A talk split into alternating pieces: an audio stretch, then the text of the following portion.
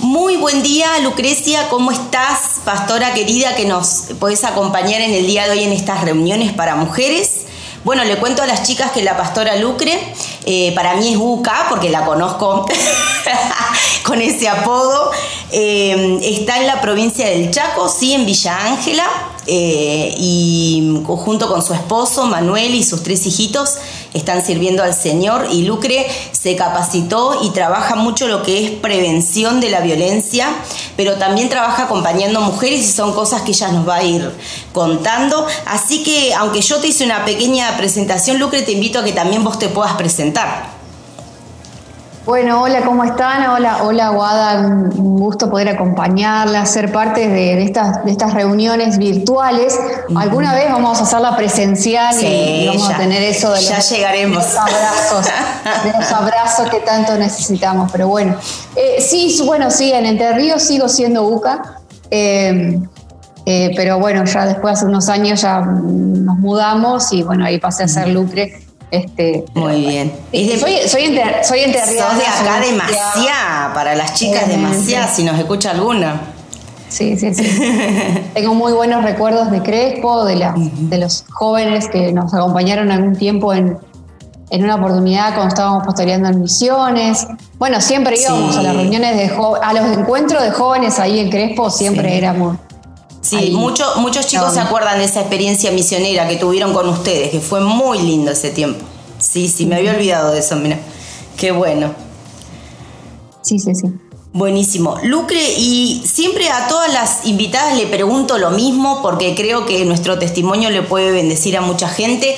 Así que nos, nos podrías contar cómo conociste a Jesús, cómo fue tu experiencia con el Señor.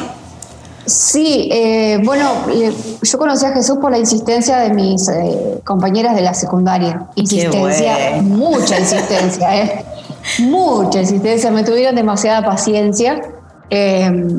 Eh, y bueno, yo, eh, era, era, no, es una amiga, se llama Susana, que ella me llamaba todos los sábados a las 5 o 6 de la tarde, todos los sábados me llamaba, eh, bueno, ¿vas a venir a la reunión hoy? Eh, te busco, porque yo, yo vivía en el campo cuando mi papá estaba a 13 kilómetros de Maciá, te busco, de no, no, yo no, bueno, llegó un momento de que mi corazón y mi necesidad de, salir de un estado de depresión y dice, bueno, voy. Eh, y bueno, y ahí ya me enamoré de Jesús, fue en la iglesia congregacional ahí demasiado, eh, pero fue por insistencia de ella, de mi amiga Susana, bueno, y, de Alejandra, otra amiga también, y eh, de María Liz, que fueron las que me contuvieron en ese tiempo para... para fue un 19 de octubre del 2000, 2001. Qué bueno. Así que muchísimos años ya recorridos caminando con el Señor y sirviendo también. ¿Cuántos años de pastorado tiene Lucre? Eh, 13. 13, años. Buenísimo. Sí, este, hace, hace, unos días también tuvimos aniversario así de los de cuando salimos ahí demasiado. Qué lindo. Bueno, quedan recuerdos, hizo de la mudanza y todas esas cosas que Sí, sí, sí. sí, que uno por ahí en el momento son difíciles, pero después lo recuerda con alegría, ¿no? Porque entiende que, que, está caminando para, para servir a Dios, aunque tenemos que salir por ahí de nuestro lugar. Así que 13 años sirviendo al Señor, qué hermoso. Y mm, bueno, vos comenzaste como pastora, tenés un llamado misionero fuerte, yo eso lo, sé también. Eh, y sé que el Señor los usa mucho en el área de evangelismo también. Y llegó un momento donde hubo una necesidad y vos te empezaste a capacitar. Eh, y eh, ahí creo que un poquito comenzó el, trabajo de, Casa de Paz, si nos querés contar también y con, las mujeres en esta situación de, violencia vulnerabilidad. Sí, yo creo que fue, fue todo. Dios fue moviendo. Eh, en realidad hubo un caso particular de una mujer acá en Villa Ángela que yo no, le encontraba la vuelta, digamos, eh, a su relación de pareja, matrimonial, no entendía eh, sus comportamientos, los comportamientos de él, y, con lo que yo sabía de pastora no lo podía solucionar, porque era un círculo, era como que mis palabras no llegaban. Bueno, entonces fue empezando la necesidad de, bueno, se ve que, con lo que yo tengo no se puede. Entonces empecé a investigar, a buscar, me llevé la sorpresa de que había muy poco material de esto de violencia. Eh, en realidad no sabía nada, yo fue, fue Dios que me fue guiando nada más, pero no encontraba material cristiano sobre esto. Bueno, fue fue así, eh, de una capacitación a la otra. Eh, mientras tanto, en esto de dialogar con Manuel, le decía, y, y, juntos, y sí, y mira, qué bueno sería poder hacer esto, eh, tener un lugar, bueno, para que sea de ayuda, porque las mujeres no tienen esa ayuda para, cuando hace la denuncia, ¿dónde van? Claro. entonces nació el sueño ahí de que luego se llamó Casa de Paz, eh, lo presentamos a la iglesia, muchas mujeres se sumaron a, con esta carga, eh, eh, hubo abogadas de la iglesia que armaron el proyecto, que lo empezamos a llevar por todos lados, a orar por el nombre. Bueno, hace varios años que estamos en esta lucha de poder construir un lugar de refugio para mujeres en situación de violencia. Genial.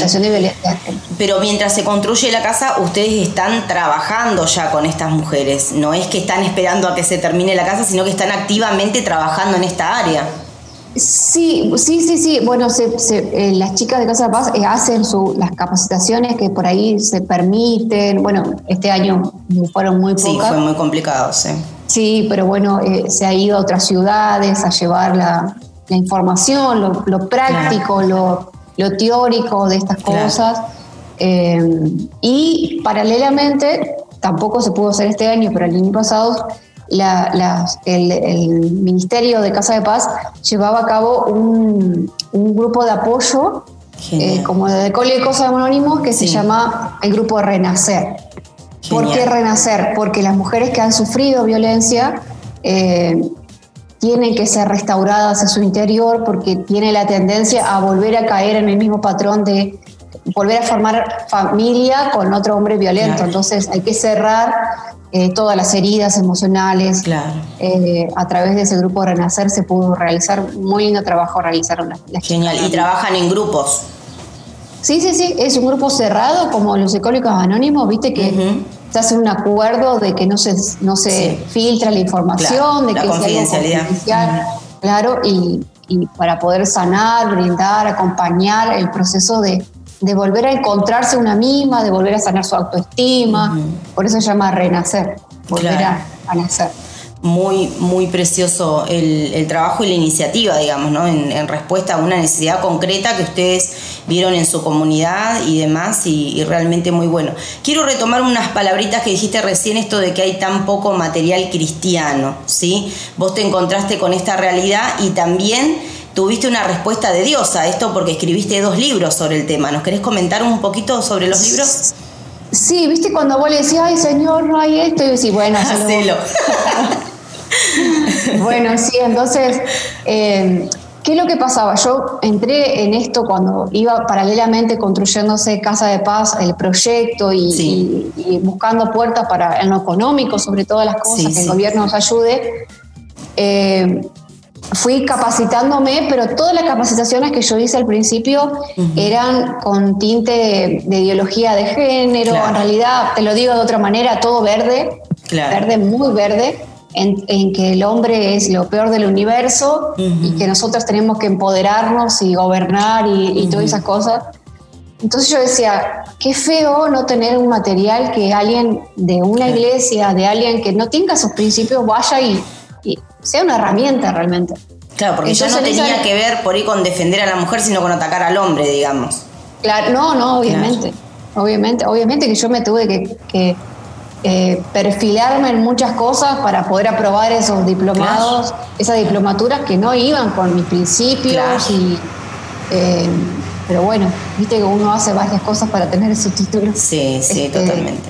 Aunque yo no, no, aceptaba ninguna de sus ideologías, pero bueno, entonces, en esa necesidad de decir, no hay nada en, nuestro país, eh, en Latinoamérica. Después encontré en España que sí, que se ha avanzado muchísimo y también los, eh, los hermanos cristianos, digamos, hay materiales en España, pero yo realmente no encontré aquí en, Argentina. Claro. Entonces, en esa necesidad Dios me dijo, bueno, armalo vos. Eh, y bueno, y ahí escribimos dos libros.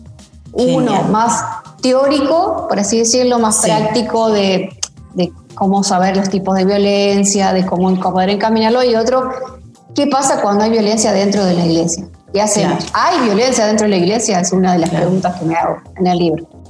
Genial. Así que bueno. Eh, y sobre ese tema, violencia en la iglesia, ¿nos podés comentar un poquito más? ¿Qué es lo que vos fuiste viendo, lo que fuiste estudiando? Eh, mira, yo sé que, nosotros como cristianos no podemos escapar a las estadísticas. Las estadísticas dicen que en una de cada cinco parejas hay violencia. Y nosotros no escapamos como cristianos. Eh, entonces, obviamente que, se encuentran se encuentra violencia dentro de la iglesia, obviamente. no, no nos podemos Nos referimos a las familias de la iglesia. Obviamente. Claro. Sí, las familias, eh, matrimonios que se juraron amor adelante de, del altar del Señor o que hicieron un acuerdo, un pacto, que sí, que hay violencia.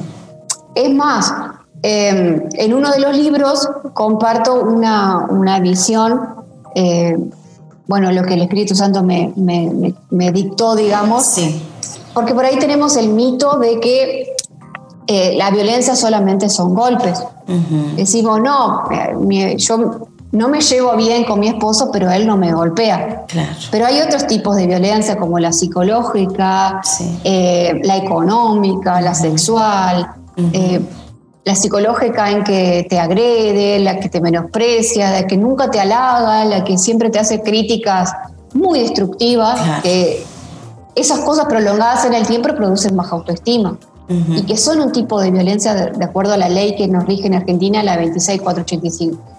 Entonces, pero ese tipo de cosas de, en realidad, que sea más importante la vida del hombre que de la mujer, han pasado en la iglesia. Han pasado, perdón, en la Biblia, pasan en la iglesia y pasan en la Biblia. Totalmente. Se nos cortó un poquito, pero igual se entendió lo que estabas comentando. Hablábamos de esto de, que a veces la violencia eh, no es física, sino que es emocional, ¿no? Eh, y cómo a veces tendemos a normalizar esto. Sí, sí, sí, sí. Yo te, volvemos ahí al ejemplo que quería eh, concluir. ¿Te acordás la historia esa de la concubina de Levita? Sí, sí, que ella se, se, escapa porque en realidad tal vez podría ser que tenía problemas de pareja y se va con su papá y cuando vuelven, está volviendo, se encuentran en una ciudad y, se hospedan en un lugar y vienen hombres a, vinieron hombres a pedirle al dueño de la casa que, entregue a los visitantes a los hombres porque querían tener relaciones sexuales con él. Con él. Eh, ¿Y qué, hizo el papá de, ese lugar y el hombre este? Tiraron afuera a su hija y a su mujer.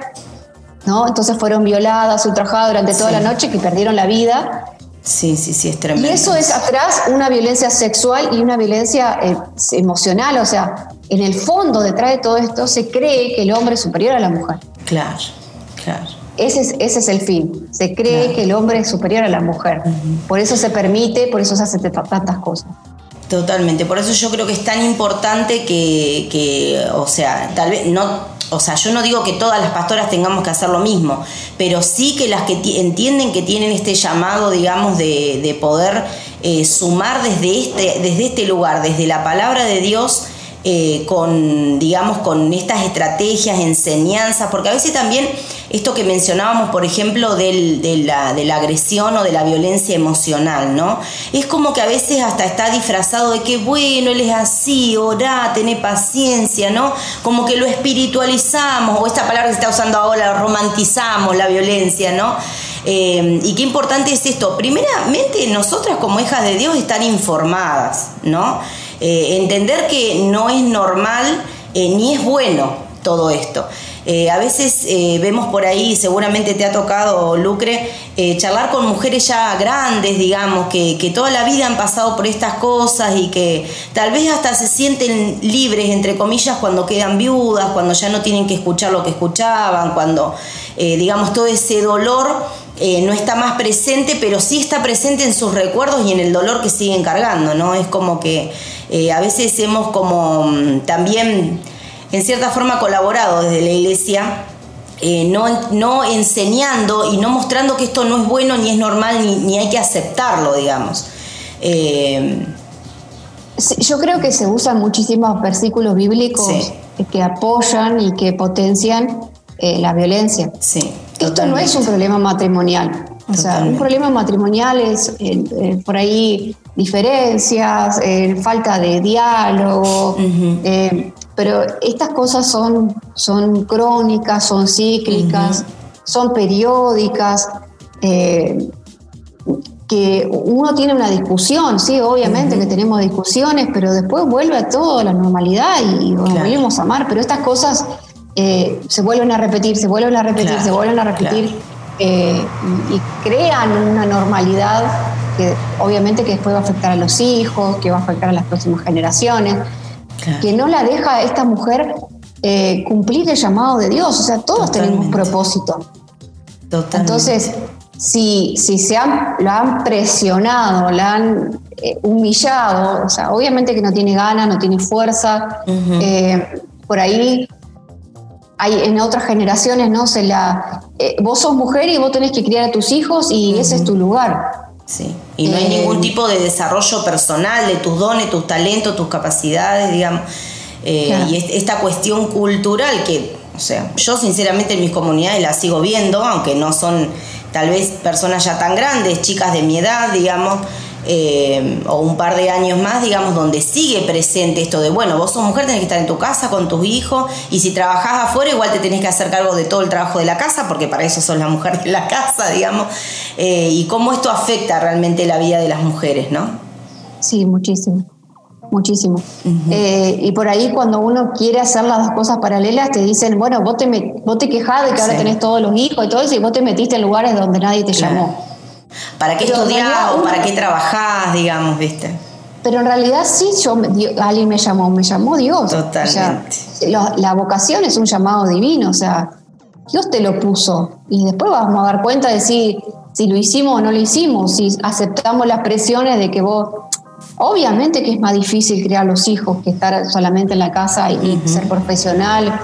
Es más difícil, pero cambiando un poco los roles y, sacando por ahí conceptos o preconceptos familiares de, eh, matrimoniales, somos un equipo, el papá también tiene que ser papá, eh, tiene que ocupar esos lugares.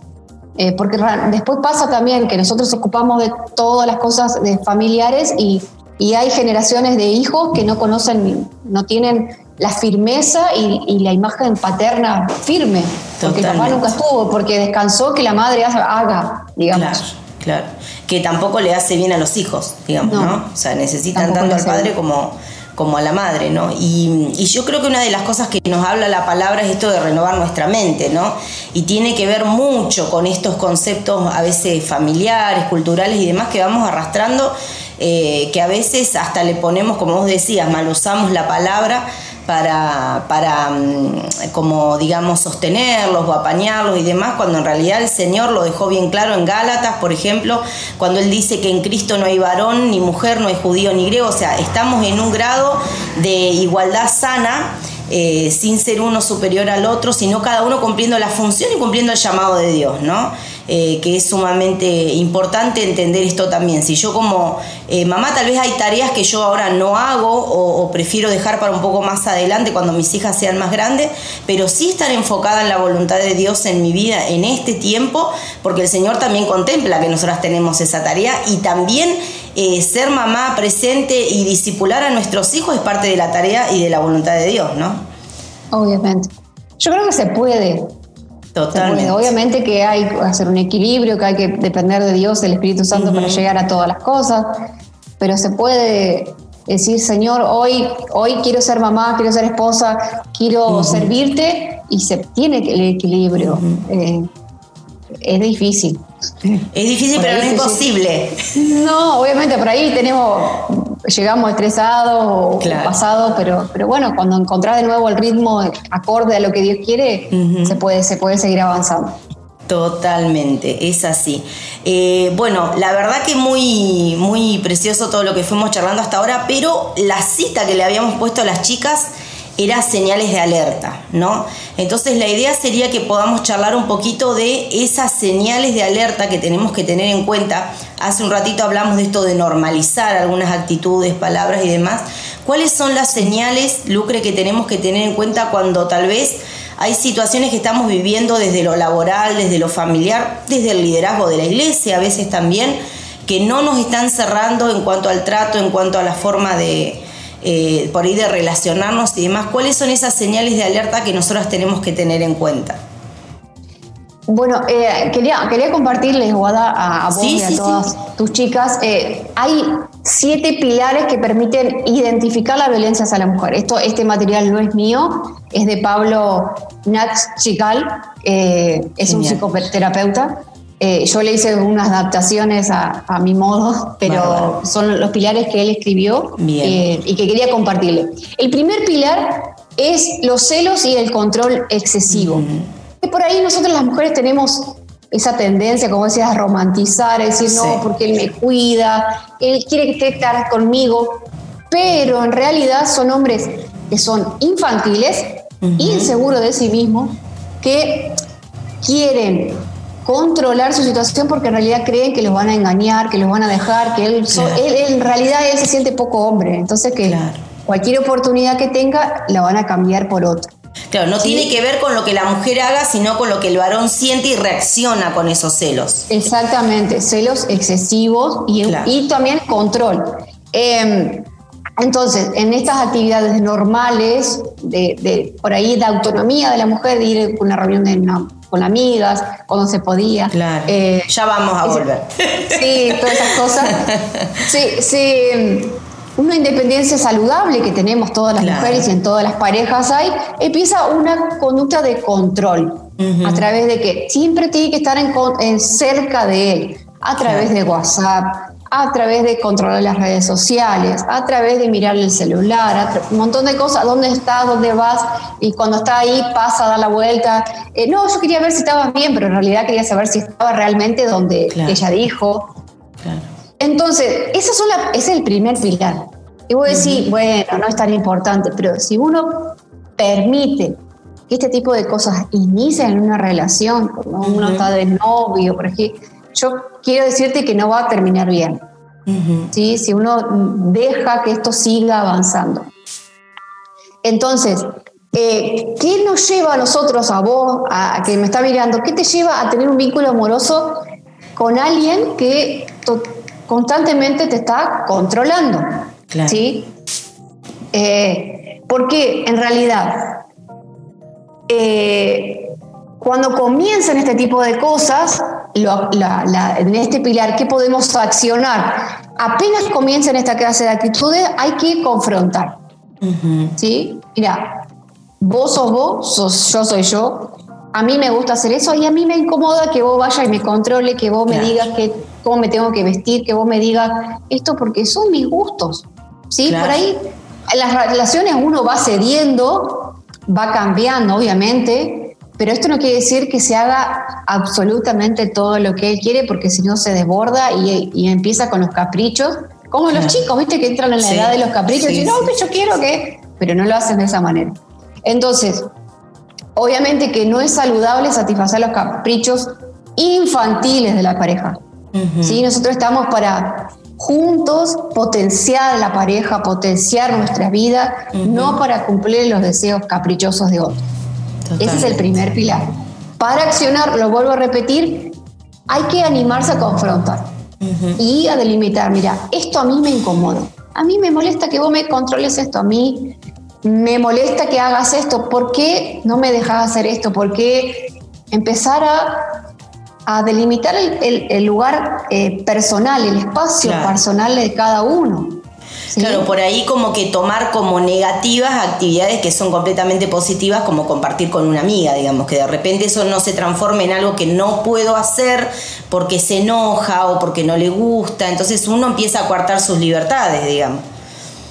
Y lentamente, lentamente, como vos decís, ¿sí? porque por ahí se empieza a ver, tal vez no lo identifica ella misma, pero las amigas van a decir, no, se puso de novio, este se cortó, no, aparece nunca más, no me escribe, no se le puede ver, ¿qué, le pasa? O sea, por ahí nosotros lo entendemos como que, bueno, están re enamorados, qué sé yo, ya se le va a pasar, pero en realidad atrás hay un control y se empiezan a cortar los vínculos.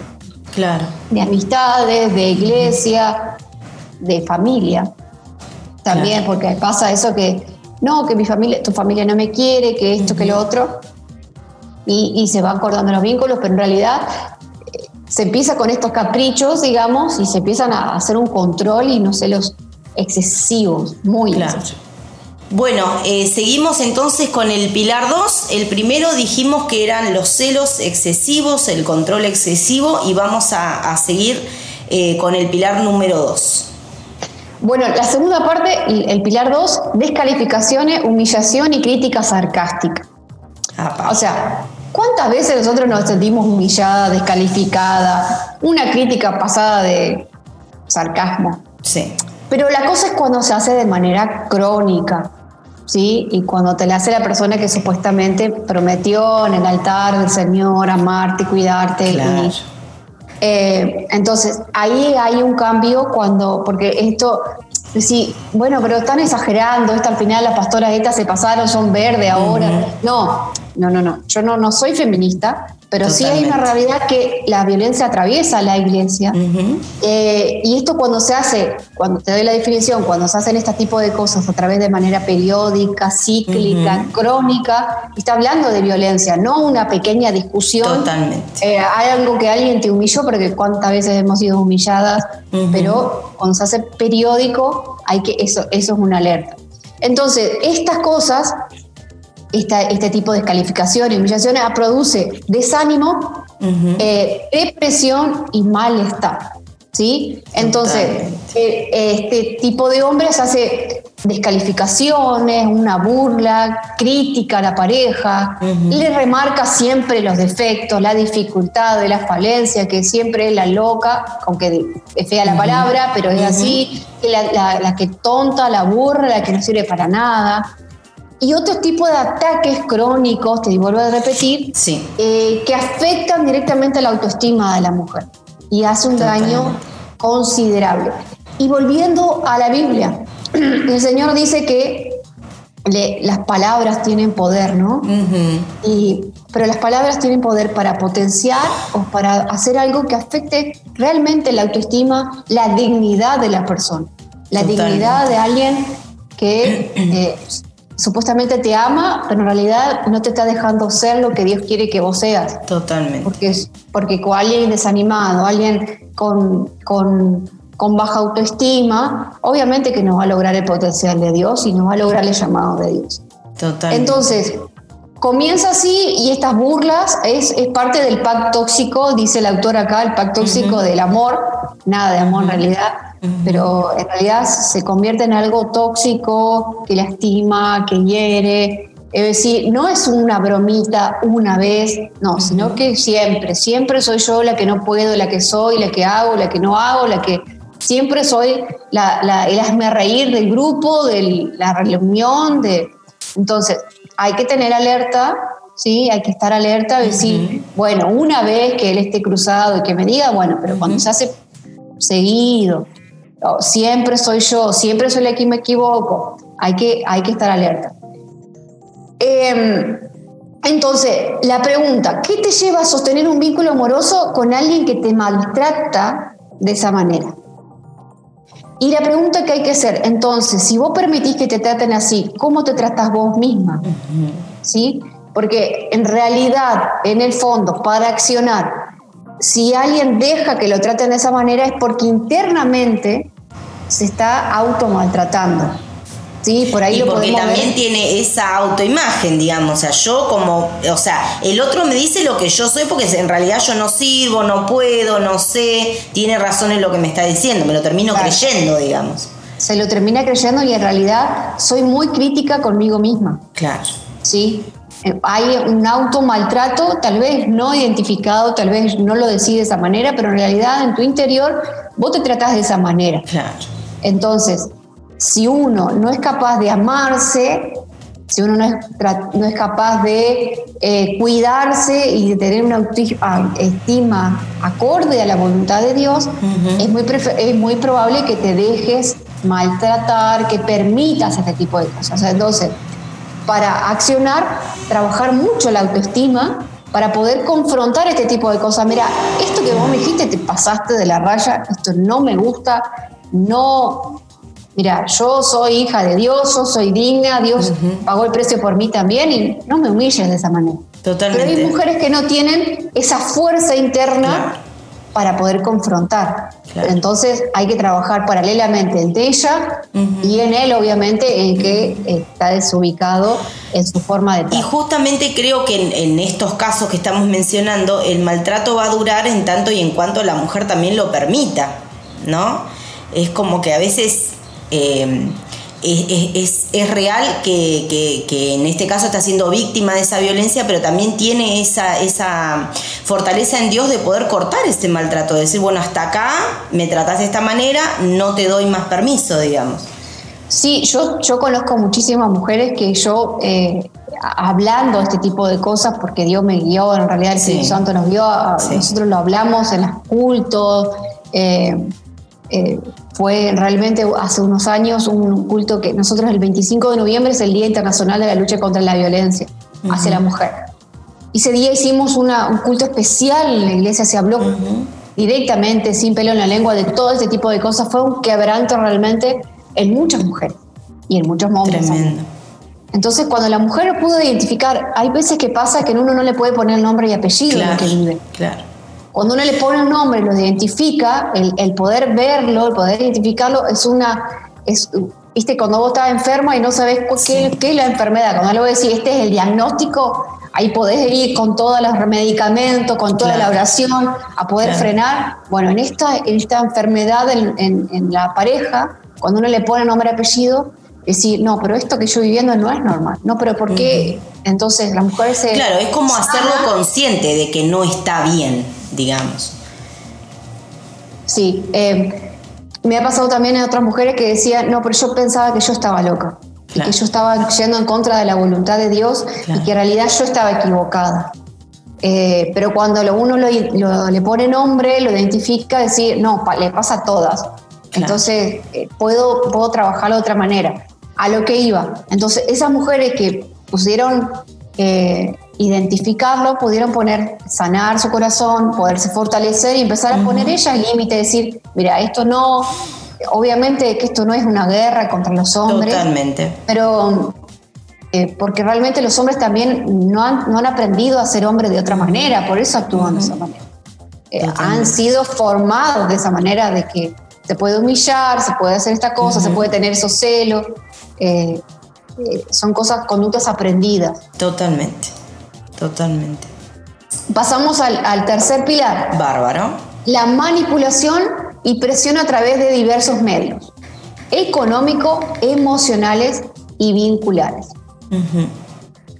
En donde el hombre intenta manipular y presiona a la pareja a que haga lo que él desea y considera que es lo correcto. ¿sí? Y manipula de esa manera. Uno de los métodos más utilizados es a través del dinero.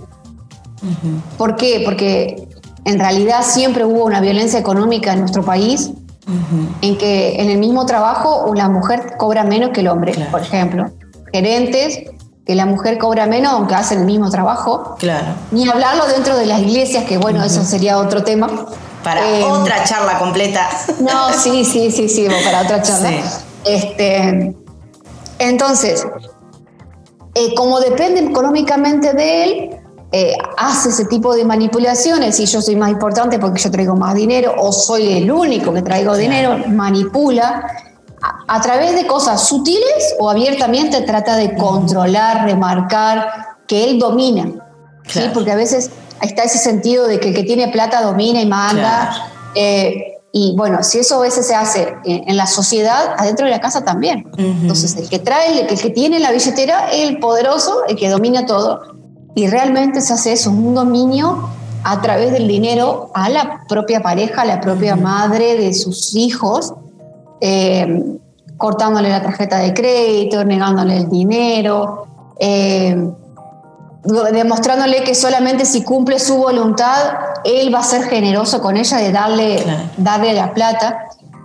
Pero volviendo a la Biblia, ¿no? Siempre trato de ponerle la Biblia. Viste que la Biblia dice que nosotros somos uno cuando nos casamos. Sí. Bueno, económicamente también somos uno y tenemos que tener una sola billetera. Totalmente. Nosotros siempre enseñamos eso. Aunque sea, viste que te, uy, sí, ¿cómo voy a hacer una sola billetera si al final él decide, él hace, él, pero no, pues si somos uno para todo, para lo económico también. y se tienen que hacer las decisiones en acuerdo, en, buscando a Dios la voluntad, en orar, en, decir, uh, no te tengo, te tengo que andar pidiéndote permiso y rogándote para poder comprarle ropa a nuestros hijos, eh, rogándote para que me des dinero para poder eh, ponerle combustible a la moto, al auto. Eh, se hace una manipulación para en realidad terminar haciendo lo que él quiere y un tipo de control, obviamente. Exactamente. ¿Cuál sería la salida para accionar? ¿Sí? Sería bueno que la mujer tenga su propia entrada económica. ¿sí? Sería bueno. Eh, es muy difícil por ahí, porque a veces estamos formateadas de que no, que yo cómo voy a hacer, que yo cómo voy a hacer, cómo voy a lograrlo, pero bueno, hay muchos emprendimientos. Somos una demostración de que se puede emprender aún en medio de la pandemia. Sí, em, entonces se deja de depender completamente de la pareja. ¿Sí? Otro tipo de cosas. Hay que hablar este tipo de cosas. Justo te quería contar algo con respecto a esto.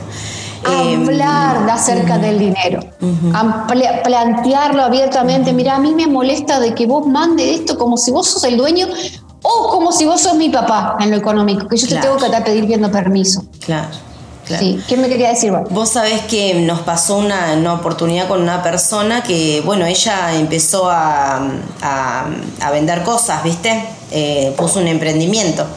Y como castigo, el esposo le hacía pagar todas las cuentas de la casa. Eh, porque como ella ahora tenía su recurso, ella tenía que pagar todos los servicios de la casa. Entonces, esta mujer, empoderada en Dios realmente, se puso firme y dijo, no, eh, hasta acá yo hice así, pero vamos a ordenarnos, vamos a empezar a ordenarnos económicamente, lo que corresponde que paguemos uno, el otro, vamos a dividir los gastos. Y empezó, pero fue como una especie de castigo porque ella ahora tenía sus ingresos, entonces como esto de hablar, más allá de que también una activarse a, desarrollar una tarea, eh, pero también esto de hablar y plantear, bueno, eh, como vos decías, ¿no? Bueno, una billetera, pero también nos hacemos cargo de los gastos como familia, digamos, no yo sola porque eso también es una otra situación, digamos. Sí, obviamente. Eh, bueno, si estás percibiendo estos manejos de manipulación, hay que hablarlo. Sí, Mira, vos me estás presionando, vos me estás manipulando, aunque lo niegue, pero eh, es sano hablar las cosas. Nosotros las, mujeres tenemos la tendencia, bueno, ustedes hablaron de esto de la comunicación en, a través del Departamento de la Mujer, de suponer. Nosotros suponemos que él se va a dar cuenta. Mira, si tal vez no... A mí me ha pasado con mi marido que él, yo las indirectas, no se da cuenta. No. no sé si tu esposo pasa lo mismo. No, no, no, no, no. Aprendimos a decir las cosas con todas las palabras. Entonces, si vos suponés y vos le, decís, no, hablalo claramente, abiertamente, mira, a mí me molesta, esto no me gusta. Eh, que a ver, también a veces no tiene que ver con que el otro, o sea, es malo, no tiene que ver, a veces sí, y a veces es esto del modelo aprendido, es esto de que en mi casa era así. Eh, yo, por ejemplo, lo veía en, mi, en mi casa paterna, digamos, este, de mis padres. Eh, con esa mentalidad de, por ahí mi abuelo, de sociedades del campo y de tantas cosas eh, que a veces no estaban claras y cómo mi abuelo con sus 80 y largo de años seguía controlando la parte económica, mis tíos ya eran grandes, laboraban más que él, pero él seguía controlando la parte económica. Son modelos aprendidos, entonces tal vez al otro le haga el clic si uno también plantea el tema con todas las palabras, digamos, porque es salud para el matrimonio también. Sí, sí, sí. Y es saludable, o sea, eh, es saludable para los dos. Es saludable para los hijos, porque ellos ven, ellos aprenden, eh, todo aprenden, como nosotros somos, ¿no? Lo que le decimos en realidad. Sí, sí, sí, lo que, hacemos. Lo que hacemos. Pasamos al pilar 4, ¿te parece, Bárbaro, bárbaro. Bueno, cada vez vamos aumentando la temperatura, te digo. Sí. Em, vacío e indiferencia afectiva intencional. ¿Sí? Hay mujeres que aceptan permanecer resignadas a una relación de pareja sin amor y con mucha indiferencia. Entonces, hay hombres que deliberadamente se niegan a manifestar expresiones de amor, de afecto. que saludarla, preguntarle por su salud, la necesidad, escucharla, amarla. Claro. Eh, hace una indiferencia emocional intencional. No es que no se da cuenta, no es que, bueno, él es bruto, que no sabe. No, no, es intencional que lo hace. Está lo, típico de esto de dejarle de hablar. Claro. Está enojado y no le habla, entonces es una tortura para la familia porque llega, se sienta, come, sale, no se sabe lo que le pasa, lo que vive, y, es un desierto emocional esas semanas que están así eh, cruzado. Eh, ¿Por qué? Porque realmente son oportunidades que son hombres que han estado rabiosos, enojados, pero se acostumbran a solucionar las cosas de esa manera. Claro. Cortando eh, los vínculos. o a veces manipulando para que porque se enojan porque la mujer no acepta las cosas que, ellos quieren. Entonces dejan de hablar, dejan de cortando el vínculo emocional eh, para hasta que ella se dice, bueno, está bien, hacemos lo que vos querés con tal de que vuelva a la normalidad. Claro. Eh, pero es, es muy feo, eh, horrible para todo, para los hijos, para ella, para él mismo.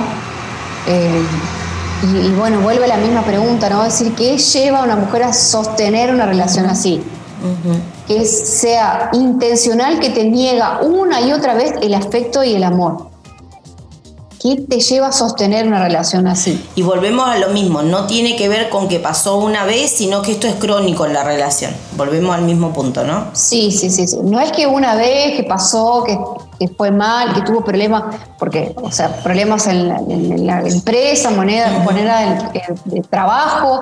No, que esto, cualquier cosa que pasa, él la soluciona los problemas de esa manera. Claro. En que ella no, no, no le presta el amor que, toda mujer y toda familia necesita y que él también obviamente que lo necesita. Totalmente.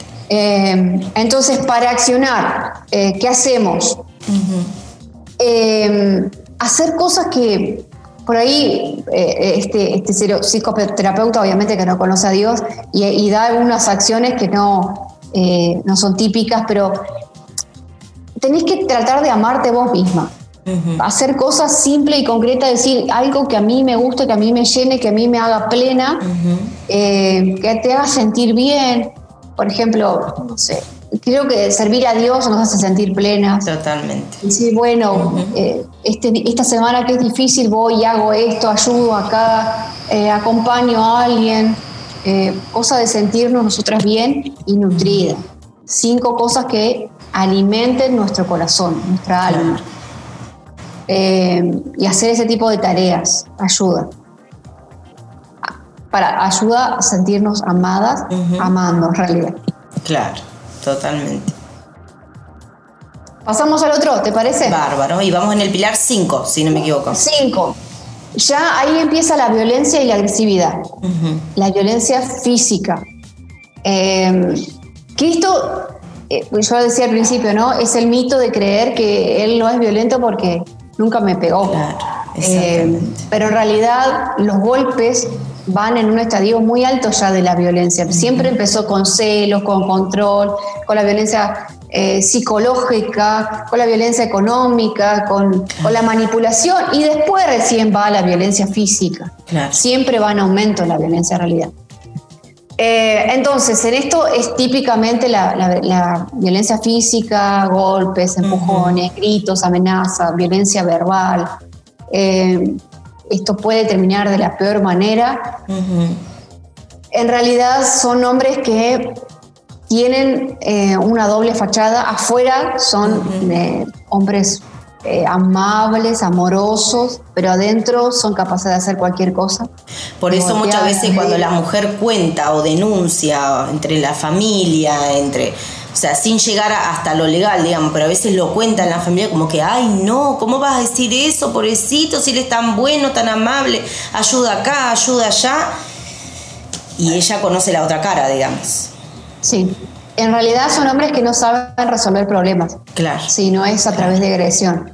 Claro. No saben resolucionar los problemas de una manera sin ira, sin sacarse, eh, sino que siempre lo solucionaron de esa manera adentro de la familia, porque eh, esa soluciona los problemas con otro de otra manera. Por ejemplo, nunca, se, nunca se van a agarrar a trompadas en un, en un estacionamiento porque te sonó mal, en el trabajo, no. Eh, en realidad la ira siempre es adentro de la casa. Claro. No saben manejar los impulsos y se descontrolan violentamente. Claro. Eh, eso es lo que pasa. en esto de accionar, Em, hay mujeres que dicen inconscientemente, bueno, más vale malo conocido que bueno por conocer. Eh, o esto tal vez si, si es una eh, afuera de la iglesia, pero a veces adentro eh, ha pasado que esto ha sido normalizado, como vos decías, conductas que vivieron su familia de origen. Claro. Entonces, para ellas es normal eh, se ha normalizado y, eh, lamentablemente las personas y los niños que son testigos de violencia tienen dos tendencias, o son violentos o son víctimas. Si Dios no interviene, si Dios no sana, si Dios no restaura, si Dios a través de, nosotros, la iglesia, no le muestra realmente que eso no es normal, que eso no está bien, tienen esas dos salidas. Entonces, puede ser que haya sido víctima, entonces ha normalizado y, bueno, crees que es parte de, su vida. Para salir de esto, ¿no? Eh, es bueno por ahí hacer un listado de beneficios, los cinco beneficios secundarios. Bueno, yo permanezco con él. Eh, yo permanezco con él. ¿Qué otros beneficios secundarios tengo? Porque a veces sí, no, no, no voy a salir porque eh, bueno, siempre lo viví así, qué sé yo. Eh, ¿Qué otros beneficios tenés, aparte de, beneficios, obviamente, que uno ama y todas esas cosas, pero porque a veces soportamos cosas de decir, no, porque al final cuando él está bien es bueno, cuando él está bien es, amoroso, pero en el fondo, ¿qué otra cosa encontramos? ¿Qué otra cosa brinda permanecer en esa relación? Claro.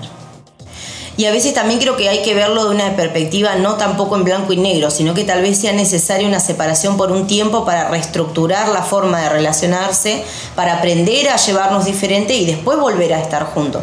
Porque a veces también me parece que lo que cuesta eso del portazo, digamos, que a veces es completamente necesario porque corre riesgo la vida de, la mujer, ¿no? Pero tal vez hay momentos donde, bueno, por esta temporada vamos a, trabajar en nosotros, porque si no, ¿para qué nos vamos a, a distanciar? No va a tener sentido trabajar en, cada uno en lo que necesita trabajar en sí mismo para después poder estar juntos, pero estar bien, digamos, no volver a repetir el ciclo. Sí, hacer, hacer esta lista de, eh, en realidad, lo que él me brinda, lo que me brinda la relación, hace que uno tome conciencia profunda de, que está en una relación el ponerle nombre, escribirlo, hace que uno vea decir, wow, mira, yo estoy en una relación violenta. Claro. Obviamente que si estamos adentro de un ambiente cristiano, como vos decías, es bueno hacer una separación terapéutica. Eh, obviamente que yo no predico el divorcio, pero tampoco me parece y tampoco creo que Dios nos manda a vivir en una situación de caos y de infierno. Coincido plenamente con vos. Eh, porque decir, no, pues yo prometí amarlo, en el, hice un acuerdo, hice un pacto de amor. Mira, eh, cada vez que levantó la mano, cada vez que te agredió, ya lo quebró el pacto. Quebró el pacto, exactamente. exactamente. Entonces, no hay acuerdo. Es decir, no, pero voy a, eh, ¿qué van a hacer mis hijos sin un padre? ¿Voy a ser la culpable? mira, yo no sé qué, es preferible, si que tus hijos aprendan a que la, la relación matrimonial es violenta o eh, sobrevivir o llevar a cabo una, vivir con padres separados. Claro, yo creo que en realidad em, por querer resguardar al hijo, en realidad lo estamos incluyendo en el dolor, digamos. Porque obviamente que a ningún nene le hace bien tener padres separados, pero tampoco a ningún niño le hace bien eh, tener dos papás que, que son violentos entre ellos o que uno de ellos es violento con el otro, digamos, ¿no? Sí. No se, da, no, no se dan todos los casos, pero todo esto que estamos hablando, si vos como mujer los estás identificando que vos sos la que estás teniendo actitudes violentas, es importante también reconocerlo para poder sanar y cambiar y que haya salud en tu familia, digamos, ¿no? O sea, siempre, hablamos, siempre hablamos de la, de la mujer, digamos, porque las estadísticas muestran que la, la mayor parte, creo que era 7 eh, de cada 10, me parece que era el lucre, perdón si digo mal la cifra, son mujeres las que son violentadas. Pero si del otro lado estamos escuchando y somos nosotras las que estamos teniendo actitudes de este tipo, también tenemos que escuchar esto para poder cambiarlas y reconocerlas y cambiarlas, ¿no? Obviamente, sí, sí, sí, sí. Esa es la idea. Eh, hay que cambiar, hay que ayudar, hay que pedir ayuda. Eh, este tipo de relaciones son, eh, son cíclicas, como decía, y uno entra en un círculo y realmente si alguien no ayuda de afuera, es difícil salir. Claro. Claro, totalmente. pero bueno, ¿qué, ¿cuál es la, ayuda? hoy escuchar esto es una ayuda. Voy a identificar, decir, eh, pastora, mire, en realidad yo estoy viviendo esto, necesito ayuda para salir. Yo creo que Dios puede todo, ¿sí? Pero estas cosas no se solucionan solamente con oración. Si no, yo voy a llorar, yo voy a ayunar, yo voy a clamar adelante de Dios, Dios lo va a cambiar, mira, sí. Dios cambia todo, Dios hace todo, pero si alguien no sabe que está enfermo, no se deja cambiar por Dios. O sea, si vos no reconoces, ah, independientemente de esto, tenés mal carácter, no te pones en el lugar de decir, Señor, cambia mi carácter. Si vos, si vos decís, yo soy violento, Señor, ayúdame a poder tratar mejor a mi esposa. Si, si el hombre no lo identifica, si el hombre no lo ve, no va a cambiar. Totalmente. No lo va Y, y hay una, una, cuestión lógica, ¿no? Cuando nos duele una muela, vamos al odontólogo, cuando nos duelen los huesos, vamos al traumatólogo y cuando tenemos un problema en el alma, vamos a Dios y a un profesional que también nos acompañe. Obviamente. Eh, necesitamos ser sensatos también en esa área, ¿no? Sí, exactamente. Pero bueno, los cristianos lo que menos cuidamos es la salud emocional. eh, eh, vamos a, mira, preferimos cambiar de un médico a otro médico, otro médico, médico para encontrar una solución a la, salud física, pero lo emocional, bueno, vas acá y ya probaste y no solucionó, listo, sigo así. Claro. Eh, pero bueno, somos así cristianos. Sí, a ver si nos cuesta entender los procesos. sí. Se está cambiando las, las corrientes. Em, seguimos con el otro, ¿crees? Bárbaro, vamos por el 6. El 6, sí. Eh, generar clima de amenaza e intimidación. hombres que se enojan con facilidad y su rostro, su vida, su energía produce temor a su pareja, a sus hijos, al ambiente, es decir, se, le, se transformó. Em, entonces, eh, hace, hace que se viva un caos cuando está transformado de esa manera. Eh, entonces, demuestra en su enojo que puede causar daño y hace que ella viva aterrada, ¿sí? aterrada, con miedo, que, que ceda un montón de cosas. Bueno, está cruzado, yo dejo de hacer esto, no salgo, no voy a la iglesia, dejo la célula. Eh, hoy, esta semana no, porque está cruzadísimo y entra, sota, golpea, golpea las cosas. Eh, cosa de que él no explote, no causarle malestar o eh, hacen esta, las mujeres viven de esta manera, no, hace todo para que no, no reviente o simplemente se resigna a permanecer en un clima de amenaza e intimidación. Se resigna de esa manera. Eh, pero es, es caótico, es caótico, eh, es decir, tener miedo a convivir con una persona así, tener miedo a, la persona que duerme a tu lado, que decir, mira, si tengo miedo de que me haga algo la noche, que tengo miedo que, que explote. Sí, el, eh, nivel de estrés y ansiedad continuo con el que vive esa persona. Exactamente, es eso. Una alerta constante. Alerta constante. Como decía, estrés. Y en este estadio, en este pilar, es muy, muy normal que las mujeres somaticen. Entonces se enferman del estómago, el, eh, gastritis, eh, depresión, eh, el cuerpo reacciona al estar constantemente en alerta, en un estrés continuo. Bueno, obviamente que el cuerpo no resiste y, uno empieza a somatizar. Totalmente. ¿Qué nos lleva a nosotros a vivir en una, relación de temor? ¿Sí? A soportar, sin pedir ayuda, sin buscar a alguien. Eh, para accionar es bueno que, que, busque a Dios para poder eh, sentirse potente, para poder sentirse vital, fuerte, eh, para poder decir, mira, si vos estás, ¿qué, ¿qué, hacer? Yo sé que llega un momento que uno dice, yo no me animo a hablarle, no me animo a decir nada, pero si se, en los otros pilares anteriores se pudo poner un freno y decir, mira, si vos estás enojado eh, y vos supuestamente sos cristiano, anda a llorar y dejar todo el enojo ahí, pero no traigas esa ira a casa, no traigas ese enojo, no traigas esa rabia eh, que no le hace bien a nadie. Eh, pero bueno, hay que estar fuerte para poder hacer esa confrontación. Totalmente. y, que estar fuerte. Y volvimos a lo que hablamos en los primeros puntos, entender que yo no me merezco que me traten así, entonces tampoco voy a dar permiso para que me traten así. Sí, sí, sí, sí. Pero bueno, a veces decir, cuando uno está bien, cuando una está bien, decir, no, yo no la voy a dejar que me haga esto, pero cuando a veces nosotros estamos quebradas por dentro. Totalmente permitimos muchas cosas, dejamos, no nos sentimos fuertes a confrontar, no nos sentimos decir, no, no puedo, no me siento capaz de poder confrontar, entonces soporto, soporto, soporto, soporto. Aguanto, aguanto, aguanto. Y a veces sin, sin estar en el ámbito del matrimonio, como esto pasa a veces en lo laboral o con otro, otro familiar, digamos, es como que esa relación de esa persona siempre es agresión, digamos, hacia uno y uno en cierta forma lo permite hasta que un día dice basta, ¿no? Es como que... Y hay que tratar de decir basta de la mejor manera, no, no eh, dejando, no, eh, digamos, o sea, como dándole excusas para que se nos sigan maltratando porque tuvimos una mala reacción o algo así, ¿no? Es como que también hay que tratar de hacerlo con la, con la madurez que uno, que, uno pueda hablar con, tranquilidad y, y, expresar también lo que uno, lo que uno está pensando sobre esa situación. Sí, sí, sí, sí. Pasamos al último. Pasamos al siete. Un vínculo ilimitado y escaso con sensación de cansancio, debilidad y faltas de ganas de vivir. Ya estamos en lo último, digamos, en, en, algo realmente que ha pasado muchos años de lo mismo, de esto cíclico, de esto periódico, de esto crónico.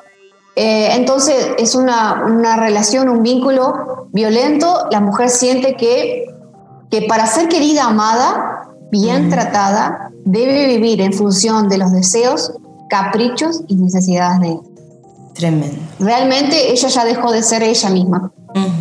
Entonces, hace lo que él quiere en los vínculos sociales, se junta con las personas que le deja, se viste de la misma manera que él, de la misma manera que él quiere, habla, hace todo eh, cocina, eh, mantiene la casa, los hijos de la manera que él solamente quiere. En realidad ya dejó de ser ella misma y vive constantemente siendo otra mujer, una presión constante. Eso debilita, debilita a ella misma, eh, le da gana, no le da ganas de vivir, se siente débil y con una sensación de cansancio constante. Sí, de frustración tremenda. De frustración, sí, es realmente. Tremendo se vive bajo las reglas de él. Eh, reglas realmente así, tipo, tipo militar, tipo eh, muy, muy, muy fea realmente. Para satisfacer las necesidades de él cuando él quiere, eh, porque si no eso causa malestar, insatisfacción y puede llevarlo a reaccionar de la peor manera, porque ya pasamos el pilar de la agresión física. ¿Me entendés? Ya pasamos de la agresión verbal, entonces ya es capaz de cualquier, cualquier cosa. Y la mujer cede, cede, cede para, para que no reviente, para que no explote. Y obviamente que llega a un agotamiento, un cansancio, depresión, falta de ganas de vivir. Eh, eh, a una relación muy tóxica, muy fea, que necesita ayuda. Totalmente, de mucho sufrimiento. Mucho sufrimiento. Esas mujeres que vos la ves y ves una cara de tristeza, de amargura, decís, ¿qué pasará si en teoría uno tiene todo para estar feliz? ¿Por qué eh, cara de tristeza aún yendo a la iglesia? ¿Sí? ¿Por qué si Dios, por qué no, Dios no puede transformarla si a mí me transformó? Porque, bueno, ¿qué pasará en su casa? Claro. Eh, claro. ¿Qué pasará en su casa? Claro. Exactamente. Exactamente, y esto no, tiene que ver con nosotras pararnos en un lugar de rebeldía, ni de maltrato, ni de nada de esto, sino que tiene que ver con entender que Dios puso un diseño en nosotras y ese diseño es el que nos va a dar plenitud, no ser una persona que solamente vive en función de otro, nunca nos va a dar plenitud. O sea, no es, no es para lo que Dios nos diseñó. Eh, entonces, ¿cuánto hay que cuidar de, Es como que yo te iba escuchando, es como una escalera descendente estos pasos, ¿no? Entonces, ¿cuánto hay que cuidar? A veces eh, también nos pasa de por ahí hablar con alguien que está en depresión y como que nadie entiende por qué está deprimida, digamos, y empezás a indagar un poquito en la historia y nos encontramos muchas de estas de estas cuestiones, como yo te decía, tal vez no solamente son eh, en el matrimonio, la mayoría sí son en el matrimonio, pero son eh, digamos, situaciones de vida que esta mujer fue atravesando donde vivió mucha violencia y hoy esa depresión es el resultado de todo el sufrimiento que fue arrastrando, ¿no? Por eso qué importante y gracias Lucrecia realmente por tu tiempo y, por eh, poder expresar, porque creo que escuchar esta charla ya va a ser el comienzo para que muchas puedan tomar decisiones, ¿no? Y, con la ayuda del Señor empezar a hacer cambios, porque yo creo que Dios puede eh, trabajar en nosotras, como vos lo decías también, para que podamos hacer esos cambios y para empezar a tomar decisiones, ¿no? que a veces tienen que ver con buscar ayuda de otro profesional, de, un consejero, de un pastor, de alguien que nos acompañe eh, y tiene que ver con empezar a hacer cambios, porque una de las definiciones de, locura es querer vivir de una forma eh, diferente haciendo las cosas iguales, algo así era la, que había escuchado, ¿no? Este, a veces queremos que las cosas cambien, pero seguimos sosteniendo nosotros esa, esa, ese malestar, digamos, ¿no? Eh, así que creo que entender la situación que estamos viviendo es el principio de poder cambiar también. Sí, obviamente. Eh, bueno, espero que, que haya servido, que, que, puedan Muy clara la, enseñanza. Eh, los pilares de, en realidad Dios nos llama a vivir en paz, en amor, Dios eso es lo que quiere y que nuestro matrimonio sea pleno, no un infierno. Eh, hablando de personas que están en la iglesia, que, se juraron amor, realmente para hacer, tener un matrimonio saludable hay que obviamente que hay que resignar muchas cosas, hay que negarse a uno mismo, pero cuando, cuando ese negarse a uno mismo es solamente de una parte, hay que prestar atención. Claro, hay que prestar atención, exactamente. Bueno, muy clara y muy entendible la, enseñanza, así que muchísimas gracias. ¿Cómo podemos conseguir tus libros, Lucre? Eh, me escriben a mis redes sociales eh, y los, tengo en formato digital eh, o también los puedo mandar por, por correo si lo quieren en, papel. Este, Lucrecia Ormachea estás vos en las redes, ¿no? Sí, sí, sí. Porque ese tu apellido es Ormaechea, ese es el, apellido de soltera. Igualmente te vamos a, etiquetar en el video para que puedan comunicarse con vos. También si alguna mujer necesita hablar con vos, que sepa que, lo puede hacer también. ¿sí? Así que muchas gracias. Un gran abrazo, muchos saludos a la familia y a tu iglesia y gracias por este tiempo y por prepararte para ayudar también en esta área. Gracias a ustedes por la invitación, un honor, un gusto. Cada vez que hablo de esto eh, me apasiona mucho, por eso te decía, cortame nomás porque yo me, malo. Eh, así que bueno, gracias por la oportunidad. Yo creo que llegamos a, una persona, estamos haciendo algo para que los matrimonios sean sanos. Así que muchas Totalmente. Bueno, muchas gracias.